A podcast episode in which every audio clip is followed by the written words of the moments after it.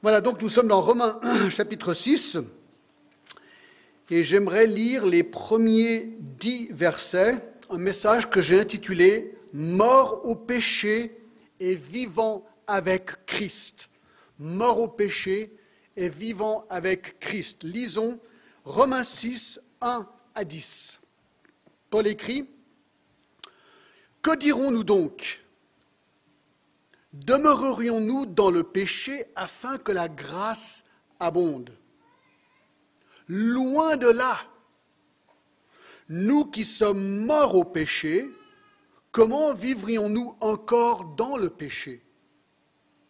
Ignorez-vous que nous tous qui avons été baptisés en Jésus-Christ, c'est en sa mort que nous avons été baptisés, nous avons donc été ensevelis avec lui par le baptême en sa mort, afin que comme Christ est ressuscité des morts par la gloire du Père, de même nous aussi nous marchions en nouveauté de vie.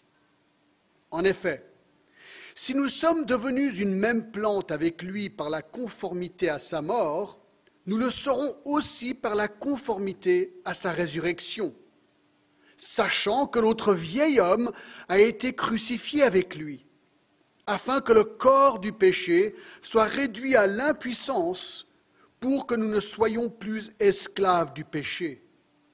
Car celui qui est mort est libre du péché.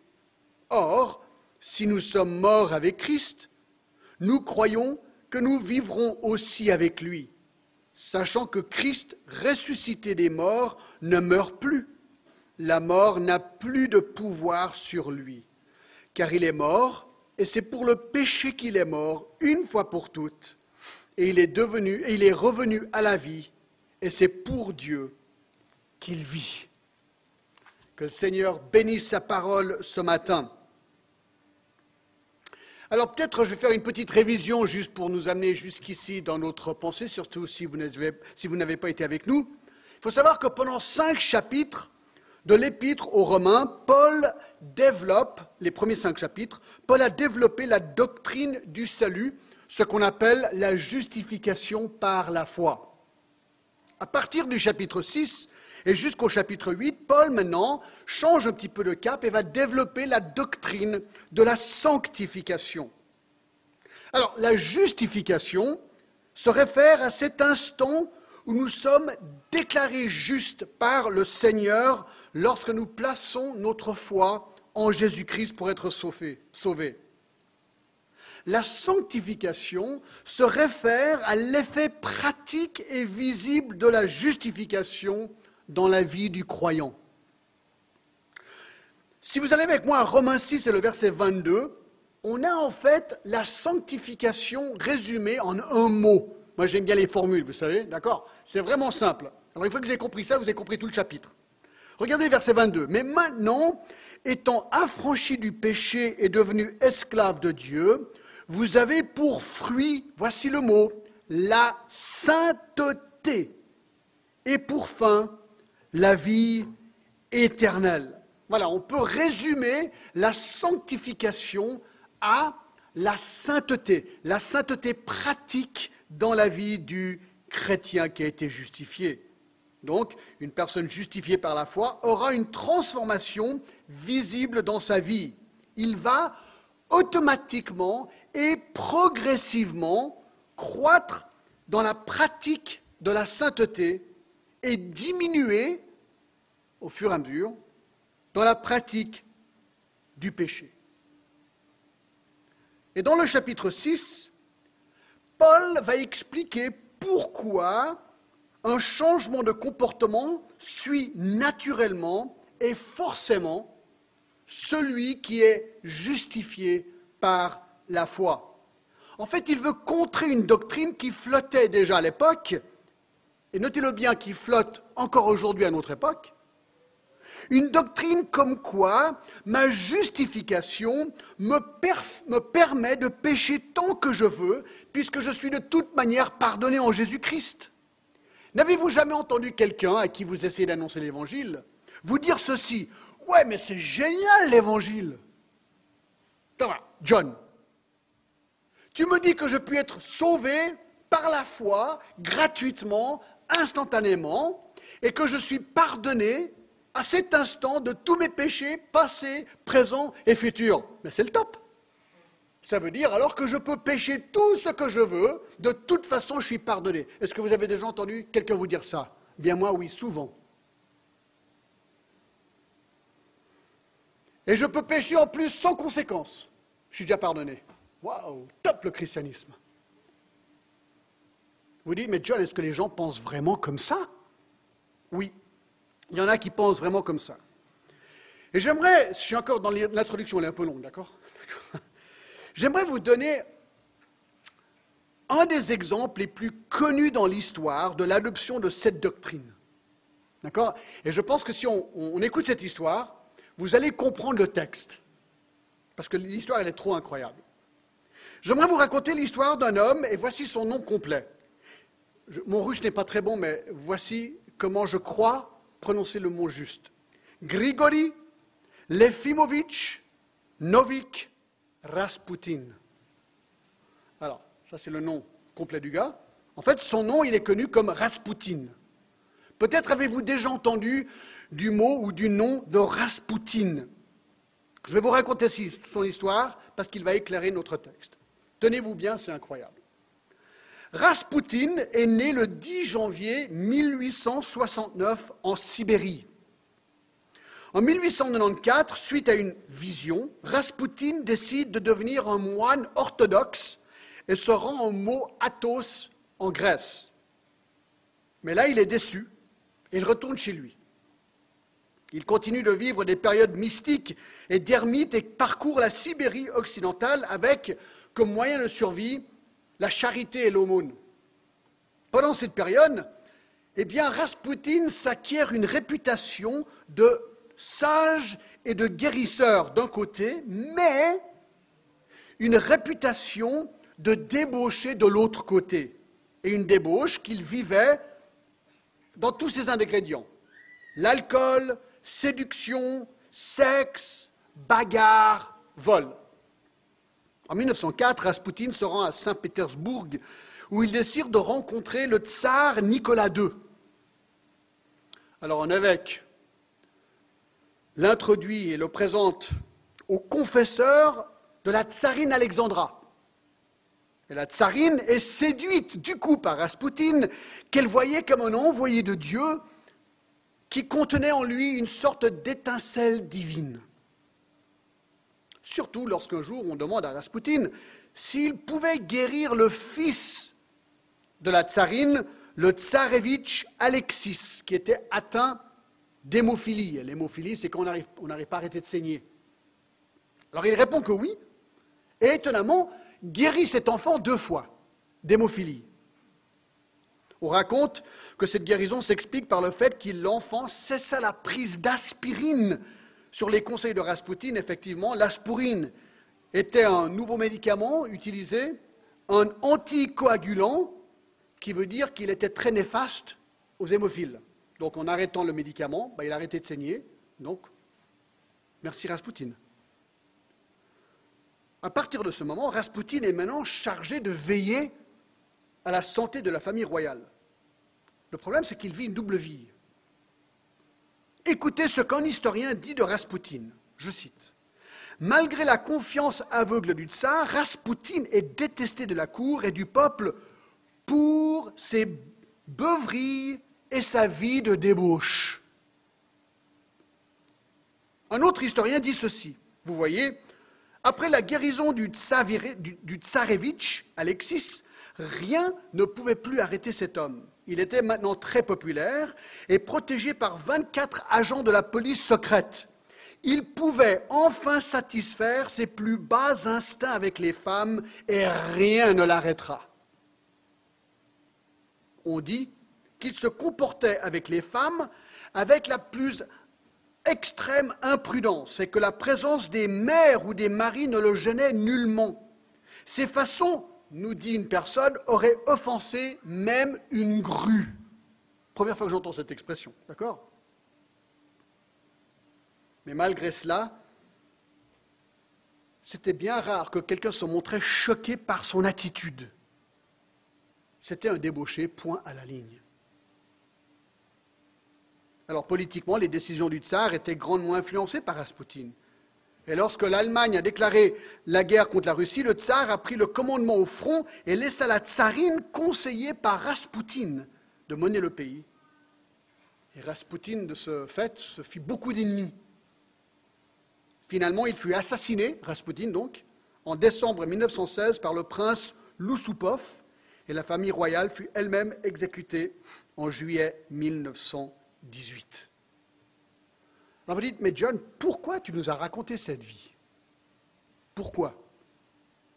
À cause de cette phrase que je vous ai déjà citée, et je répète, malgré la confiance aveugle du tsar, Raspoutine est détesté de la cour et du peuple pour ses beuveries et sa vie de débauche.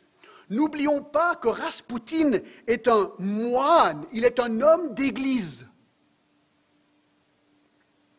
Comment expliquer ce comportement immoral et cette terrible réputation qui nous est descendue dans l'histoire pour un homme d'église? Ça qui est dingue. Alors, reculons pour essayer de comprendre. Il faut savoir que Rasputin, lorsqu'il était un jeune homme en quête de spiritualité, pendant un temps est tombé dans une secte. Une secte qui s'appelle Klisti. K-H-L-Y-S-T-Y. C'était un groupe dissident de l'Église orthodoxe russe. L'enseignement de ses membres, je suis allé vérifier, pour les vérifier sur Google, ils ont tout, hein, c'est incroyable, enfin à peu près, d'accord L'enseignement clé des membres de cette secte pensait pouvoir vaincre le péché par le péché. Au centre de leur doctrine était la pensée qu'un homme pouvait atteindre la grâce par le péché, la confession. Wikipédia nous informe que les Clistis considéraient la débauche comme une sorte d'étape purificatrice sur le chemin de la rédemption.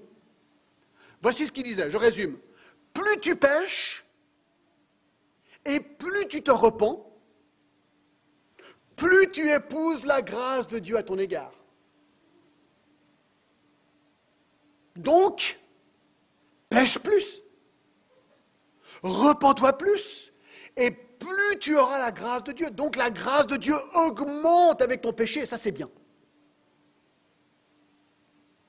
Alors bien sûr, une fois que tu épouses cette doctrine, un style de vie de débauche est très vite justifié. Lorsque Nicolas II, le tsar, soupçonnait une dérive de la part de Raspoutine, il a demandé l'avis de l'évêque Théophane sur la débauche de Raspoutine. Voici ce que l'évêque répond. Votre Majesté aura profit à l'entendre parce que c'est la voix de la terre russe qui s'exprime par sa bouche, parlant de Raspoutine. Je sais tout ce qu'on lui reproche, je connais ses péchés. Ils sont innombrables et le plus souvent abominables. Mais il y a en lui une, telle force de contrition et une foi si naïve dans la miséricorde céleste que je garantirais presque son salut éternel. Après chaque repentir, il est pur comme l'enfant qui vient d'être lavé dans les eaux baptismales. Dieu le favorise manifestement de sa prédilection. Fin de citation. Écoutez ce que l'Express, oui, l'hebdomadaire, l'hebdomadaire Express français, dit au sujet de Rasputin dans un article qui lui a été consacré il y a un certain temps en arrière. Nous sommes, je cite, nous sommes dans la Grande Russie, dans le palais des tsars, le feu gronde sous le givre de la révolution qui ne saurait guère se faire attendre. Nicolas II, monarque faible, tremble pour le salut de son fils atteint d'hémophilie. La tsarine Alexandra espère un prophète, un guérisseur, un signe de la providence. Il lui en viendra un, le père Grigori Lifomovitch, célèbre dans l'histoire sous le nom de Rasputin, c'est-à-dire le paillard et le fornicateur. Si son, regard hypnotique et son charisme hors norme font merveille sur les malades, sa théologie traîne derrière elle une odeur de scandale. Comment, je continue, hein, de, de l'Express, comment admettre une doctrine pour qui si l'on si l'on ne s'expose pas au péché, quel mal y aurait-il à y résister? Et si l'on ne pêche pas, comment se repentir et implorer le pardon du Seigneur? La plus grande beauté de la religion des simples, c'est de pécher, de sombrer dans les pires vices et grâce au pardon divin, d'émerger immaculé de la fange. L'Express se moque de la doctrine de Rasputin. Le monde n'est pas bof. Le monde ne peut pas être dupé. Le monde sait très bien ce qui est attendu d'un vrai chrétien. Et ils savent très bien que Rasputin, n'était pas ça. F.F. Bruce, dans son commentaire Tyndale, commente aussi sur la doctrine de Rasputin. Un exemple notable, dit-il, historique d'une tendance à lire Paul comme préconisant l'antinomisme se voit chez Rasputin. Rasputin enseignait et pratiquait la doctrine du salut par des expériences répétées du péché et de la repentance. Son raisonnement était le suivant. Ceux qui pêchent le plus ont besoin de plus de pardon. De ce fait, un pécheur qui continue dans le péché avec abandon bénéficie à chaque fois qu'il se repent de plus de pardon et de plus de la grâce de Dieu que des pécheurs ordinaires. Donc, pécher, c'est bénéfique. Voilà l'histoire de Rasputin. Alors, aussi incroyable que cela puisse être imaginé, le comportement de Rasputin est exactement ce que Romains 6 condamne. Exactement. Donc, allons à Romains 6, et si vous avez compris Rasputin, vous avez compris Romains 6. Parce que Romains 6 dit l'opposé, absolument l'opposé. On va décliner le texte de manière très très simple. Quatre grands points. Numéro un, la question. Parce que le texte commence avec une question. Regardez le verset 1. Paul dit ceci. Que dirons-nous donc? Demeurerions-nous dans le péché afin que la grâce abonde? Pourquoi cette question? Verset 20 du chapitre précédent dit ceci. Or, la loi est intervenue pour que l'offense abonde, mais là où le péché a abondé, la grâce a surabondé. C'est vrai. En Christ, lorsque le pécheur pêche, la grâce surabonde par rapport au péché. On est d'accord Ça nous permet d'être pardonnés pour notre péché, quel que soit notre péché. Mais la conclusion logique pourrait être celle de Rasputin. Oui, mais alors dans ce cas-là, pourquoi ne pas pécher plus afin que la grâce de Dieu soit encore plus manifestée dans nos vies. C'est ce qu'il dit ici. Demeurions-nous dans le péché afin que la grâce abonde? Alors le mot demeurer, littéralement, veut dire prolonger la longueur de quelque chose. L'idée de continuer, de persévérer, de persister, de s'abandonner à quelque chose. Il dit, ne devrions-nous pas alors persister, nous plonger encore plus dans le péché pour que la grâce surabonde encore plus ah, Bien sûr, cette question venait certainement de personnes qui cherchaient des excuses théologiques pour justifier un style de vie immoral. Bah, puisque je suis péché, puisque je suis pardonné, bah, j'ai qu'à pécher plus. De toute façon, je pardonné. Et cela encourageait l'irresponsabilité morale.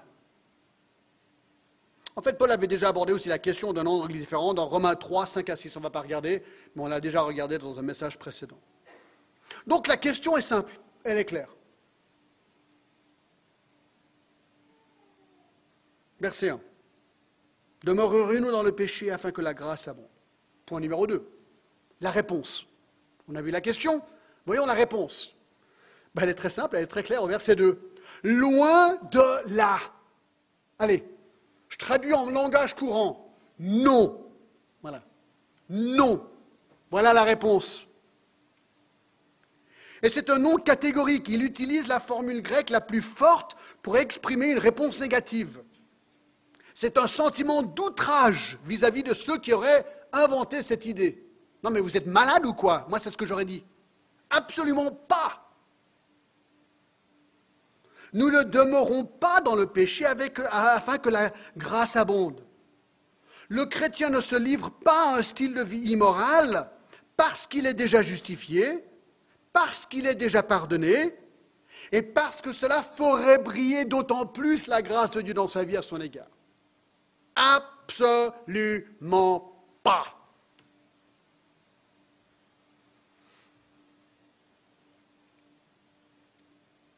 Mais pourquoi pas? Pourquoi pas? Mais pourquoi est-ce que le chrétien, s'il est vraiment pardonné, n'aurait pas cette attitude vis-à-vis du péché? Troisième point. Ça vite aujourd'hui, hein, vous n'êtes pas d'accord? Trois. La raison. La raison. Pourquoi est-ce que le nom est si catégorique? Ben, Il va donner la raison. Et la raison est au verset 2. Loin de là. Voici la raison. Nous qui sommes morts au péché, comment vivrions-nous encore dans le péché? La raison est simple. Le chrétien ne se livre pas au péché car il est mort au péché. Ça, c'est le mot clé dans le verset 2, mort. Paul veut montrer que quelque chose de décisif s'est produit dans le cœur du chrétien, qu'il ne lui permettra pas du tout d'avoir cette optique. Et c'est quoi cette chose décisive qui se passe dans le cœur d'une personne qui vient à Christ et qui est justifiée par Christ? Ben voilà la clé. Il devient un mort. Il meurt. À l'instant où nous avons été justifiés par Dieu, nous sommes mort au péché. Et de ce fait, il continue, hein, au verset 2, il est inconcevable que celui qui est mort au péché puisse encore vivre dans le péché duquel il a été libéré par la mort. Voilà la logique de Paul. Alors qu'est-ce que ça veut dire être mort au péché alors? Alors, définissons le mot mort. Mort égale absence de vie lorsqu'on meurt, c'est le moment où on cesse de vivre. On est coupé de la vie. De ce fait, écoutez bien ce que je vais dire parce que c'est la clé. La vie n'a aucun pouvoir sur le mort. Il est mort. Aucun pouvoir, aucune influence sur le mort. Mort au péché. Amartya, c'est le mot général pour péché, qui veut dire manquer la cible de la perfection de Dieu. Alors qu'est-ce que ça veut dire être mort au péché? Eh bien, de la même manière que la vie n'a aucun pouvoir sur un homme mort, le péché n'a aucun pouvoir sur un homme mort. Et puisque nous sommes spirituellement morts au péché, le péché n'a plus de pouvoir sur nous et ne peut plus contrôler notre vie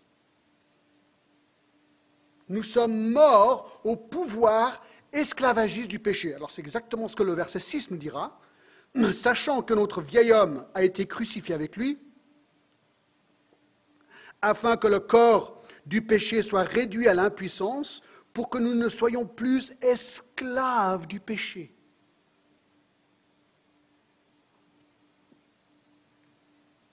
Et dans 1 Pierre 2, 24, il dit aussi ceci Lui qui a porté lui-même nos péchés en son corps sur le bois, afin que, morts au péché, nous vivions pour la justice. Donc il pousse l'argument à fond.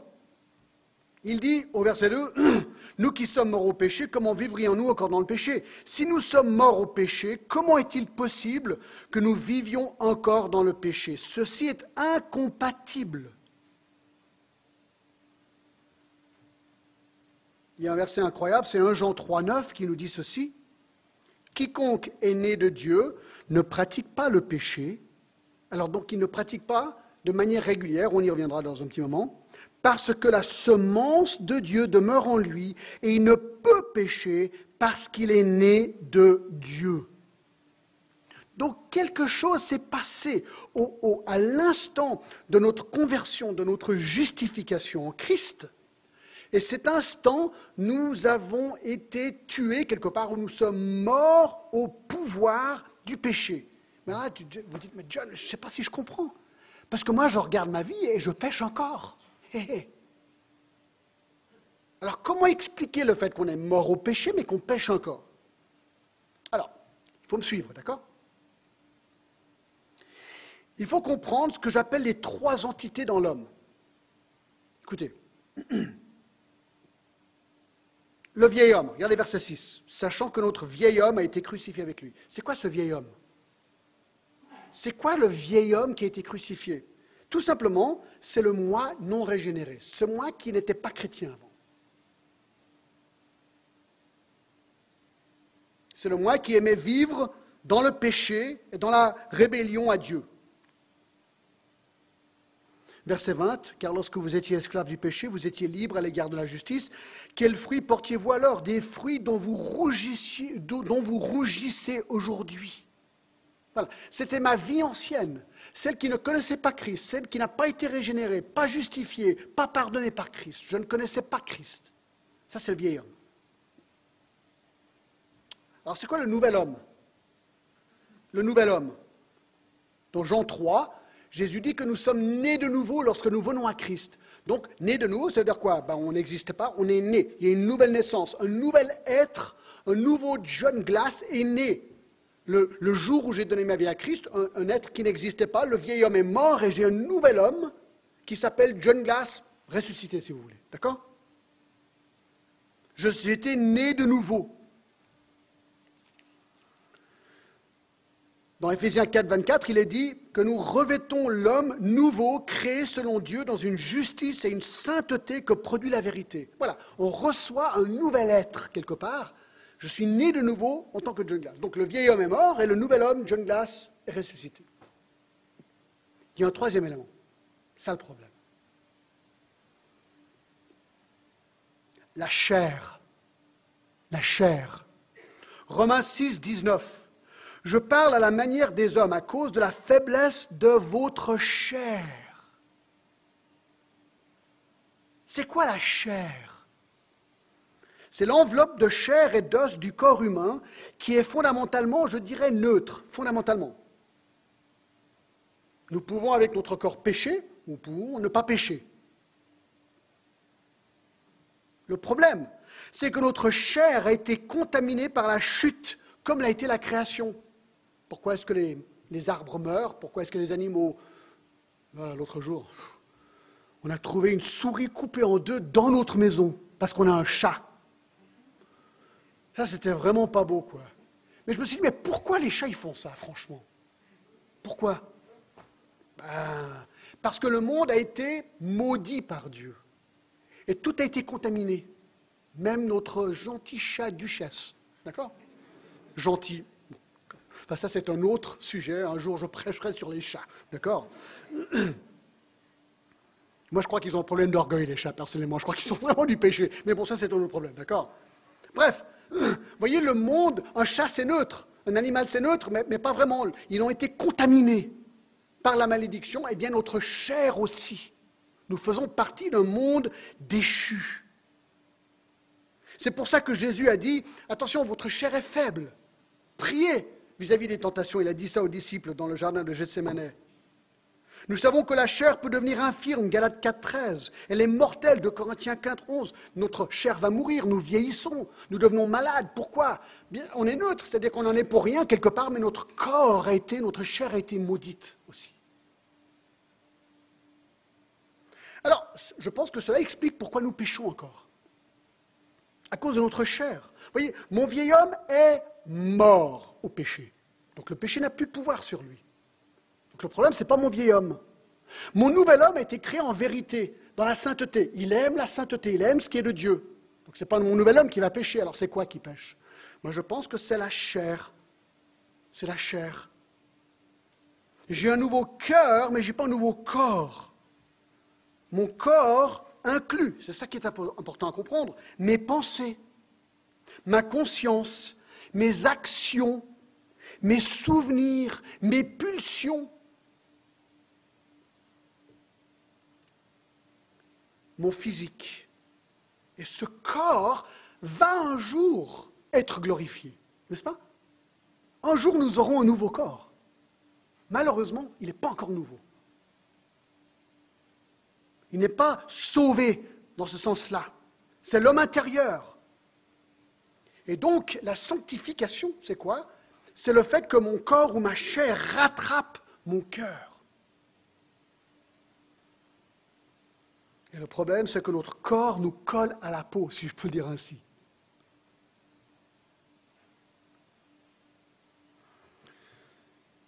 C'est pour ça que notre sanctification est progressive. Dans Philippiens 1, 6, je suis persuadé que celui qui a commencé en vous cette bonne œuvre la rendra parfaite pour le jour de Jésus-Christ. Ah ouais, l'œuvre qui a été commencée en moi, mais écoutez, ça va prendre, ça va prendre toute une vie pour que je puisse progresser et que, que ma chair, que mon corps, que mon être puisse être ce que Dieu veut qu'il soit. C'est vraiment qu'à ma glorification, où j'aurai plus de corps, où là, je serai finalement sans aucun rappel de ce péché dans ma vie. Dans 1 Thessaloniciens 4, 1 à 3, au reste, frères, puisque vous avez appris de nous comment vous devez vous conduire et plaire à Dieu, et c'est là ce que vous faites, nous vous prions et nous vous conjurons au nom du Seigneur Jésus de marcher à cet égard de progrès en progrès. Vous savez en effet quel précepte nous avons donné de la part du Seigneur Jésus. Ce que Dieu veut, c'est votre sanctification, c'est que vous vous absteniez de la débauche, que chacun sache posséder son corps, la clé, dans la sainteté et dans l'honnêteté, sans vous livrer une convoitise passionnée comme font les païens qui ne connaissent pas Dieu.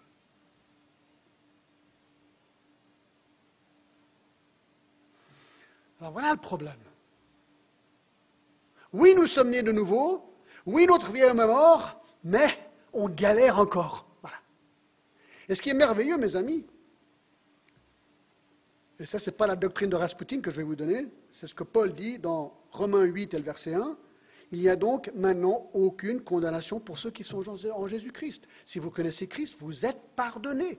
Vous avez une nouvelle vie en Christ. L'homme vieux est mort, il y a un nouvel homme revêtu en vous par Christ. Et vous dites, ouais, mais alors dans ce cas-là, je peux pécher?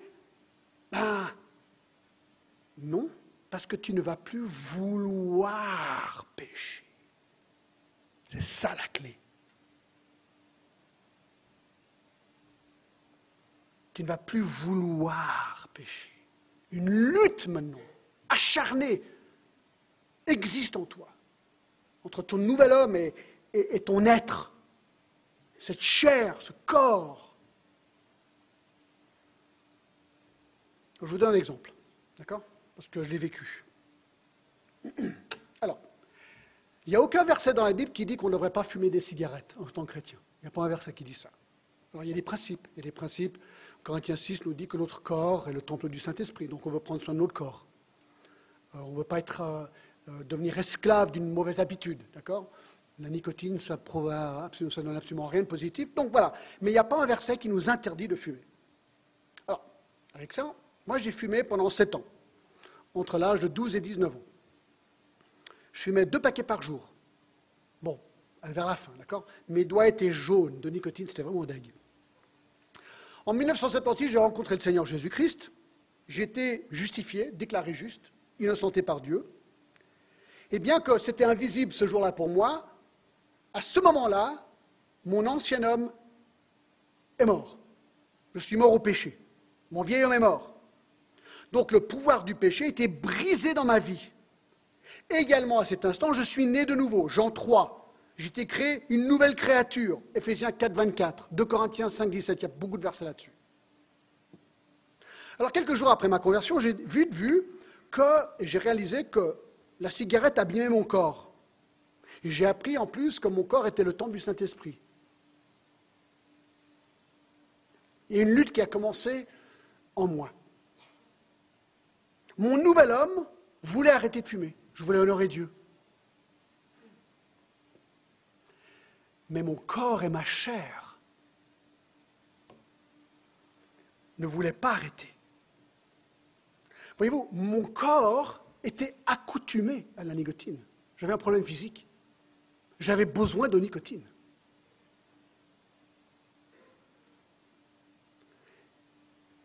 Et donc, une lutte s'est produite en moi. Mon nouvel homme voulait, ma chair ne voulait pas. Eh bien, gloire à Dieu. Après une lutte très tangible en moi, c'est le nouvel homme, par la grâce de Dieu, qui a finalement gagné. J'ai réussi à arrêter de fumer par l'aide de quelqu'un qui était radical avec moi. Mais j'aimerais vous montrer la puissance du problème de la chair faible. Ça fait 35 ans que j'ai arrêté de fumer. J'ai pu retoucher une cigarette en 35 ans. Mais parfois, peut-être Meg et moi, on va au restaurant, on est dans un restaurant, là, petit café après le restaurant. Puis les gens, bon, c'est plus que le cas parce qu'on ne peut plus fumer dans les restaurants, heureusement.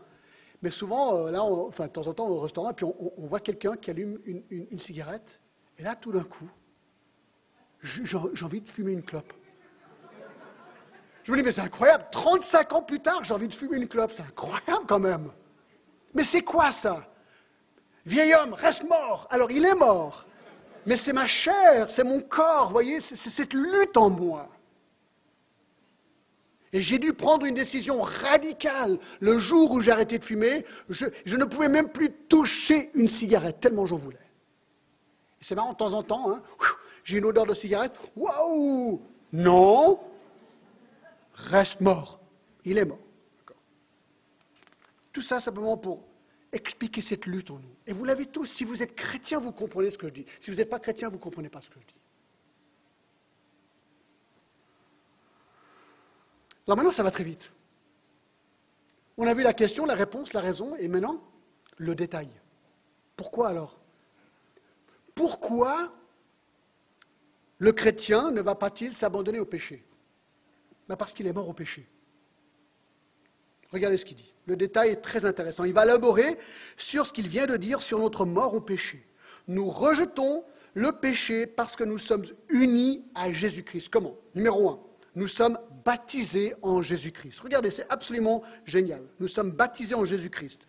Verset 3, ignorez-vous tous, ignorez-vous que nous tous qui avons été baptisés en Jésus-Christ, c'est en sa mort que nous avons été baptisés. Alors le mot baptême est intéressant ici. David Stern, dans son commentaire, le, commentaire du Nouveau Testament juif, dit ceci. Il dit, il explique que non seulement le mot grec baptizo veut dire tremper ou immerger, mais il ajoute cette note. Lorsqu'on trempe quelque chose dans l'eau, ce qui est trempé prend les qualités du liquide dans lequel il est trempé. C'est juste, si tu trempes un tissu blanc dans un seau d'eau rouge, ben, probablement que le tissu blanc deviendra rouge. C'est pourquoi être baptisé en Jésus-Christ veut dire être uni à lui d'une manière invisible, mais tout à fait réelle et tangible. Lorsque nous avons cru en Christ, nous avons été baptisés avec lui en sa mort. Au verset 5, il le dira comme ceci, en effet, nous sommes devenus une même plante avec lui par la conformité à sa mort. C'est comme si on était jumelés avec lui.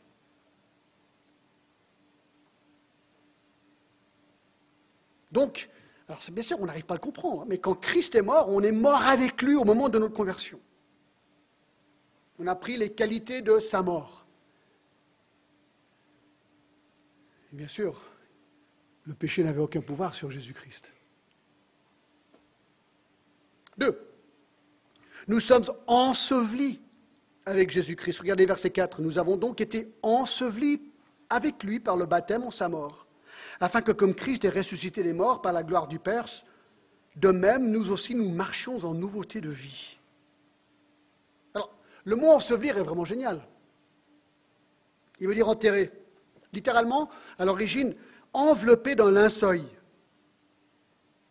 C'est ce qu'on faisait aux morts. Hein, quand, on mourait, à l'époque, on les, on les emballait dans linceul. Linceul, on dit ou linceul Le sol. Linceul. C'est ce qu'ils ont fait avec euh, Jésus dans Jean 19, 38 et 42. Alors ça m'a fait réfléchir aux enterrements. Vous savez, en tant que pasteur, je suis euh, parfois appelé à officier des enterrements. Alors comment ça se passe l'enterrement D'accord, je, vous dis parce que ça va illustrer un petit peu ce qui se passe ici. Après la cérémonie des, obsèques qui se déroule d'habitude dans une chapelle, le cercueil est emmené à la tombe. Alors ça, c'est toujours le moment plus difficile pour une famille, bien sûr, on peut imaginer, car c'est le moment où la famille va dire son dernier au revoir physique à cette personne. même s'il est dans le cercueil ou elle est dans le cercueil. D'habitude, il y a quelques paroles exprimées, et ensuite le cercueil est abaissé dans la tombe à une profondeur d'environ 1,50 m par des cordes. Ensuite, des fleurs sont parfois lancées sur le cercueil, parfois quelques poignées de terre, puis les gens commencent à partir. Une des choses qui me frappe le plus, moi, dans un enterrement, c'est la suite. Moi, je suis souvent le dernier à partir, et aussitôt que je commence à partir, j'entends le son des pelles. Et la terre, des pellets de terre sont lancés sur le cercueil, et on entend la terre résonner sur le bois du cercueil. Et pour moi, c'est toujours un moment très émotionnel, parce qu'à ce moment-là, pas que je le doutais, mais à ce moment-là, c'est comme si la mort, elle, elle est définitive. C'est vraiment la fin de la fin du corps de cette personne. Elle est enterrée et c'est fini. C'est l'image ici. C'est l'image. Nous avons donc été ensevelis par lui, avec lui, par le baptême en sa mort. Vous savez ce que ça veut dire? Ça veut dire qu'on est vraiment mort. Ce n'est pas qu'une belle idée, c'est vraiment du vrai. Nous sommes vraiment morts avec Christ. Le péché, nous sommes vraiment morts au péché. Le péché n'a vraiment plus le pouvoir sur nous. C'est vraiment ce qu'il dit là. Je pense que ces versets soutiennent aussi la thèse que l'immersion est la méthode préférée pour le baptême d'eau, puisque le baptême est comparé à un ensevelissement ou être plongé dans l'eau illustre très bien l'ensevelissement. Donc, qu'est-ce qu'il dit? On est baptisé, on est enseveli, numéro 3. Ah, ah, la bonne nouvelle Nous sommes ressuscités avec Jésus-Christ. Nous avons donc, verset 4, été ensevelis avec lui par le baptême en sa mort, afin que comme Christ est ressuscité des morts par la gloire de Père, de même nous aussi, nous marchions en nouveauté de vie. En effet, si nous sommes devenus une même plante, c'est-à-dire unis avec lui par la conformité de sa mort, nous le serons aussi par la conformité de sa résurrection. Alléluia. Voilà la bonne nouvelle, mes amis. Oui, nous sommes morts au péché. Regardez comment Colossiens 3 le dit. Il dit, verset 3, verset 1, chapitre 3, verset 1, Si donc vous êtes ressuscités avec Christ, donc c'est la pure et simple vérité, et il parle à qui? À des chrétiens vivant sur terre. Donc nous sommes réellement, spirituellement, mais vraiment ressuscités avec Christ. Il dit alors, cherchez les choses d'en haut, où Christ est assis à la droite de Dieu. Attachez sous vous aux choses d'en haut, et non à celles qui sont sur la terre. Et voilà, c'est le problème de notre chair. Notre homme intérieur pousse vers le haut, notre chair nous abaisse vers le bas. Mais nous sommes morts au péché. Comme génial.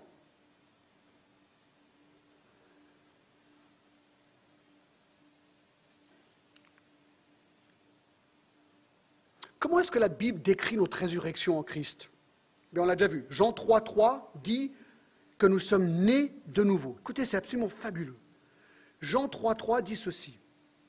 Jésus répondit, En vérité, en vérité, je te le dis, si un homme ne naît de nouveau, il ne peut voir le royaume de Dieu. Si tu es chrétien, tu es numéro un, né de nouveau. Né de nouveau. Ézéchiel te dit en plus un truc absolument génial. Ézéchiel 36, 26, je vous donnerai un cœur nouveau. Et je mettrai en vous un esprit nouveau. J'ôterai de votre cœur le cœur de pierre, je vous donnerai un cœur de chair. Écoutez, on a un cœur nouveau, un nouveau cœur. Apocalypse 2.17 nous dit que nous avons un nouveau nom. Écoutez 2 Corinthiens 5, 17, absolument incroyable. Il dit ceci, si quelqu'un est en Christ, il est une nouvelle création. C'est tout nouveau. Une nouvelle création. Les choses anciennes sont passées, voici toutes choses sont devenues nouvelles. C'est pour ça qu'un chrétien ne peut absolument pas conclure ce que Rasputin a conclu. Ce n'est pas possible. Parce qu'on a un nouveau être en nous, une nouvelle création. Et les choses anciennes passent, on ne les veut plus, on en a marre. Ça fait partie de notre ancienne vie et c'est notre nouvelle vie, notre nouveau cœur ressuscité et on tend à ça. Alors est-ce que ça veut dire qu'on va toujours suivre ce que nous savons être de ressuscité? Non. Des fois on sera tiré vers le bas, des fois on va pécher, notre corps va faire des trucs stupides. Mais là on va le regretter et on va le confesser, on va dire, ah Seigneur, ce n'est pas du tout ce que je suis en toi. Je suis une nouvelle création, pardonne-moi, mais je suis déjà pardonné en Christ. Merci Christ, ton sang a coulé pour moi et je suis totalement pardonné. Et j'ai honte, j'ai rougi de ce que j'ai fait. Et le chrétien rougit. Galates 6, 16 nous dit en plus que nous sommes une nouvelle créature. Il dit, Paix et miséricorde sur tous ceux qui suivront cette... Non, c'est pas du tout ça. Je me suis trompé de verset, c'est pas celui-là. Mais prenons le Éphésiens 4, 24, parce que celui-là, il est vraiment clair, d'accord? Éphésiens 4, 24, qui dit ceci, on l'a déjà lu tout à l'heure, revêtissez l'homme nouveau, créé selon Dieu, dans une justice et une sainteté que produit la vérité. Écoutez, ton nouvel homme suit quoi? La justice et la sainteté. Nous avons pour fruit la sainteté. Le chrétien va vouloir vivre une vie de sainteté. Point la ligne.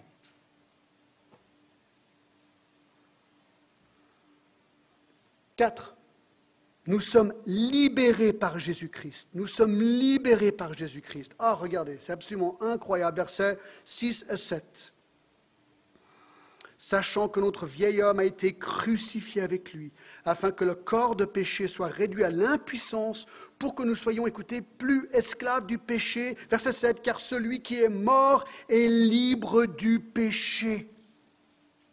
Voilà, nous avons été crucifiés, c'est encore des termes pour le montrer. Crucifié, notre ancien homme est mort. Donc on ne vit plus comme l'ancien homme.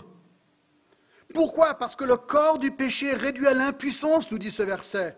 Et c'est intéressant, le mot veut dire invalide, impuissance. Il est impuissant. Vous savez, si vous avez un ordinateur, des fois vous faites une manipulation, vous mettez quelque chose et tout d'un coup, invalide.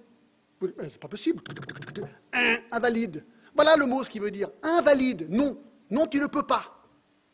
Tu ne peux pas. C'est bloqué. Tu ne peux plus vivre comme un ancien homme. Ton ancien homme, tu n'as plus accès.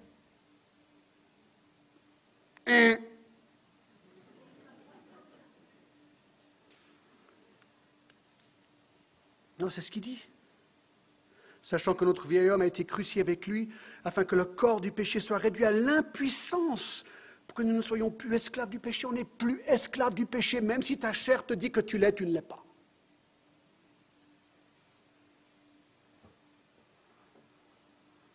On est libre du péché. Ça veut dire pas qu'on ça veut dire qu'on n'a pas, c'est pas comme on est, comment dire, il n'y a plus de péché en nous, on l'a déjà vu, hein, mais on est libre du pouvoir et de la puissance et de l'esclavagisme du péché sur nous.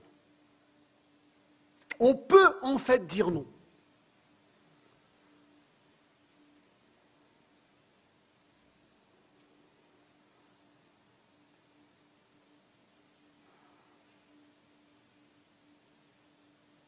Cinq. Nous sommes associés à Jésus-Christ. Alors là, il résume. Il résume ce qu'il vient de dire. Regardez les versets 8 à 10. Or, si nous sommes morts avec Christ, nous croyons que nous vivrons aussi avec lui, sachant que Christ, ressuscité des morts, ne meurt plus. La mort n'a plus de pouvoir sur lui. Oui, c'est ça qu'il est en train de dire. La mort n'a plus de pouvoir sur lui, eh bien le péché n'a plus de pouvoir sur nous non plus. Car il est mort. Et c'est pour le péché qu'il est mort une fois pour toutes. Il est mort pour nous pardonner nos péchés. Il est revenu à la vie et c'est pour Dieu qu'il vit. Vous voyez, nous sommes associés, associés à Jésus-Christ dans toutes ces choses. Les versets 8 à 10, c'est comme pour enfoncer le clou. C'est une répétition des versets qu'il vient de donner déjà.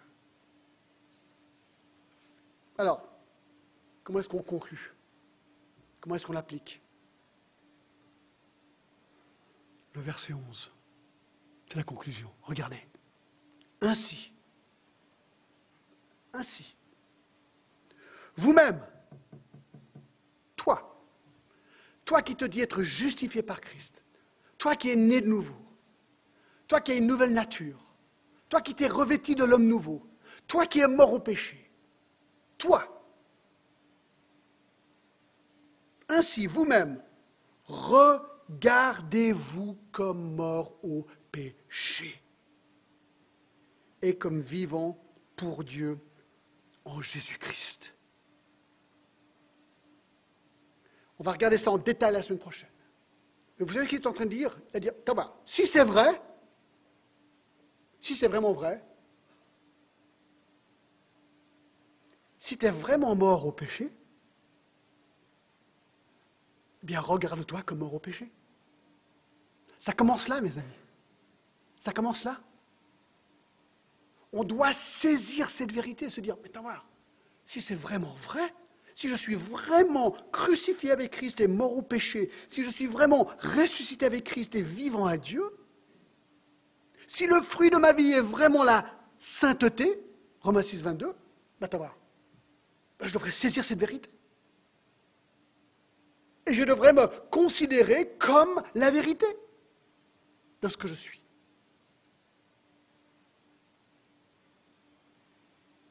Je dois constamment me rappeler de cette vérité, de me regarder ainsi. Mais pourquoi?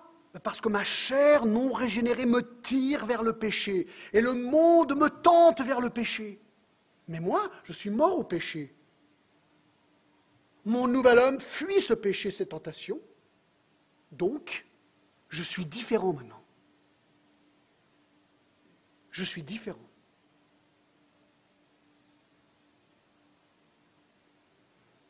Regardez, je termine avec ça. 6.21.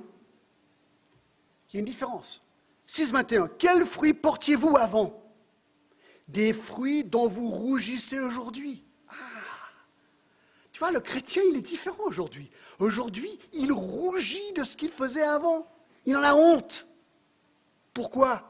Et maintenant, verset 22, étant affranchi du péché, vous êtes devenus esclaves de Dieu et vous avez pour fruit la sainteté. Ah, On est différent.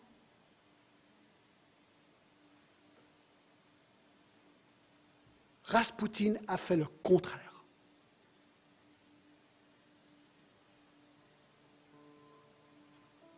Douteux que cet homme soit converti.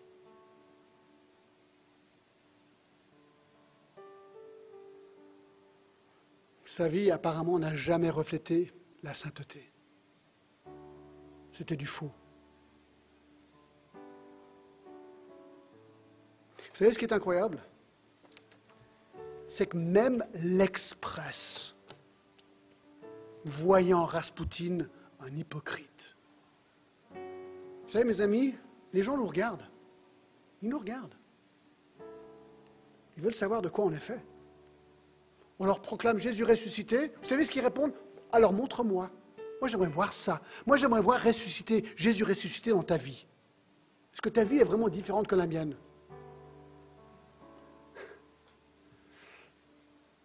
Ça fait mal, ça, vous ne trouvez pas? Oui que ça fait mal. Mais c'est la pure et simple vérité. C'est le livre des Romains, mes amis. C'est comme si Paul, là, il est en train de nous, euh, de nous secouer. De nous dire, tu sais, c'est pas, n'est pas un jeu le christianisme. Non, c'est du radical. Est-ce que nous vivons des vies radicales, ressuscitées?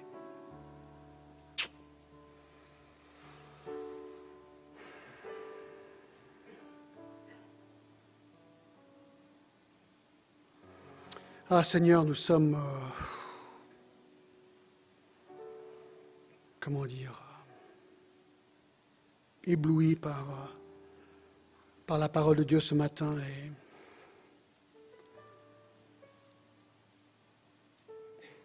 Seigneur, merci parce que tu l'as déclaré, c'est une certitude. Nous sommes morts au péché, vivons à Dieu. Seigneur, aide-nous à vivre des vies dignes du nom que nous portons. Merci Seigneur pour ta patience et ton pardon à notre égard. Seigneur, nous attendons le jour où notre chair sera glorifiée, Seigneur. Nous ne savons pas si tu vas revenir bientôt ou si nous allons mourir naturellement.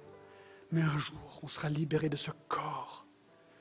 Et nous pourrons, Seigneur, en pleine lucidité, devant toi, t'adorer, te louer, sans ce fardeau de ce vieil homme qui est mort, mais qui semble s'attacher à nous, Seigneur, c'est cette chair, ce corps. Seigneur, aide-nous à vivre des vies ressuscitées. Je te remercie, Seigneur, au nom de Jésus-Christ. Amen.